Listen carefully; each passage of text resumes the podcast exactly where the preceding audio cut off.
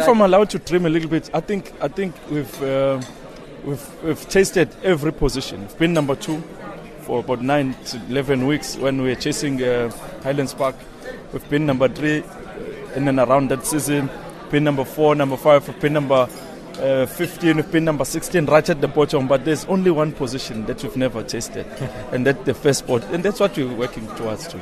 Very, very hungry for that, um, and of, obviously that, that, speaks to the way that I recruit. And uh, I'm recruiting for that. I'm looking for a little bit of experience and a little bit of youth, because we have to abide by the rules of the league. Still early days. We started on the 27th. They played two friendly matches. We're happy with what I see. But in terms of, of competing, I lost three players that have been with me from amateur ranks, still very young. Uh, like I said, now I'm looking for a bit of experience, a bit of, of youth, um, and, and obviously young players that have got a bit of experience, and, and of course, uh, experienced guys. And I think I have that in my team already.